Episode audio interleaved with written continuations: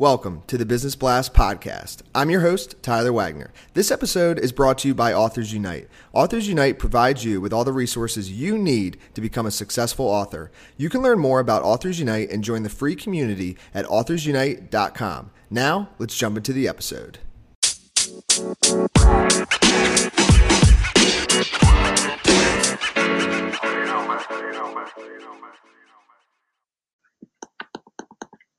All right, everyone, welcome back to another episode of the Business Blast podcast. I'm your host, Tyler Wagner. Today I have John Price with us. He's the founder of America's Market Intelligence. So, welcome to the show, John.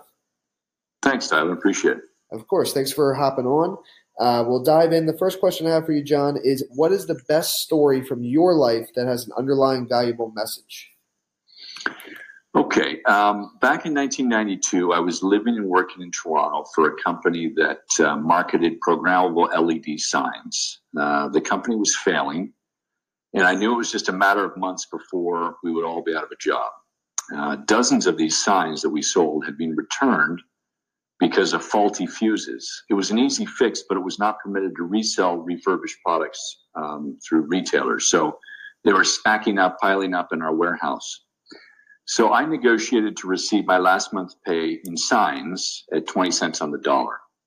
And for personal reasons, uh, I moved next to Mexico and I took 30 signs with me. A month after I arrived in Mexico, uh, my new home country was in a trade dispute with China, and the signs that I brought in were now subject to a 300% punitive tariff. So suddenly my signs were worth 15 times what I paid for them lesson learned. Um, chance favors the daring. And I took a chance and it worked out. Uh, it took me two years to get my business up and running in Mexico, and I financed it all through the signs that I brought in. Wow, man, that's an incredible story. Thank you for sharing that. you bet. And uh, what is the most valuable piece of information we should know that's within your expertise or industry? Well, I'm uh, by what some people would call a Latin American expert. Um, I've studied these markets for 26 years, and everyone, of course, knows that Latin America's markets are volatile, but few appreciate how predictable those business cycles are in Latin America, especially South American markets, uh, which are all economies driven by the export of commodities. So if you can predict the pricing of the three most exported commodities of any South American market, you can predict its economy, you can predict its currency, which means if you're an investor, you can pick stocks and bonds and know when to invest. And if you're a strategic investor, you also can determine when's a good time to enter the market. And what is your best piece of overall business advice and not necessarily industry specific? Well, when you operate in a volatile business environment like Latin America or like a lot of emerging markets, um, the trick is to not plan your future business based upon the last years of performance. And so many companies still base, you know, next year's projections and next year's budget on what happened last year and the year before. So they're driving their car looking through the rearview mirror, and uh, ultimately that that runs into problems as well as missed opportunities. And if you could give your younger self one piece of advice, what would that be?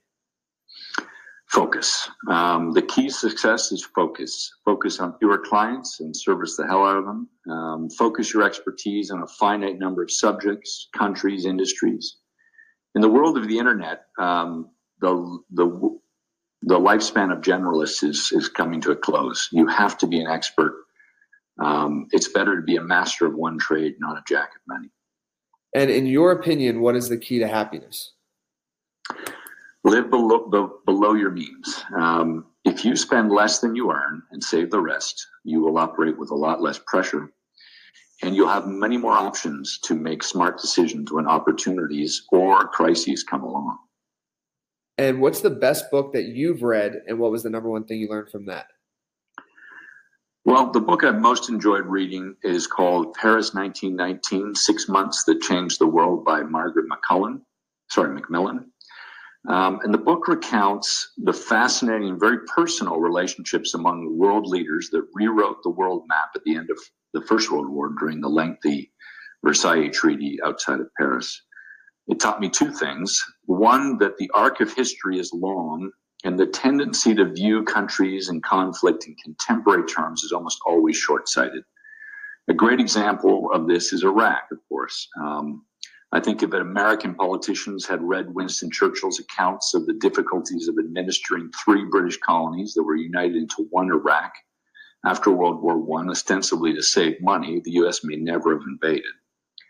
Secondly, historic events are authored by individuals and the convictions of their beliefs. The determination of Woodrow Wilson to end colonization led to the independence of dozens of countries, and he stood his ground despite um, criticism by the French and the British.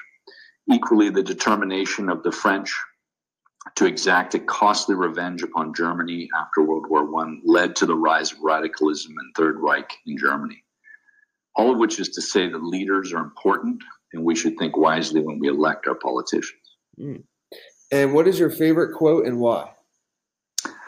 Well, I love Winston Churchill, and he has many, many great quotes. But one I particularly like is if you're going through hell, keep going. Um, and really, what he's talking about is the, the perseverance is the most important factor of success in any endeavor. Yes. Thank you so much for coming on, man. Such a valuable uh, episode. The last question I have for you before we let you go is where's the best place for people to find you online? Uh, probably at our website, which is America's, sorry, America, then the letters SMI.com. Perfect, man. Thanks again for joining us. We appreciate it. My pleasure. All the best.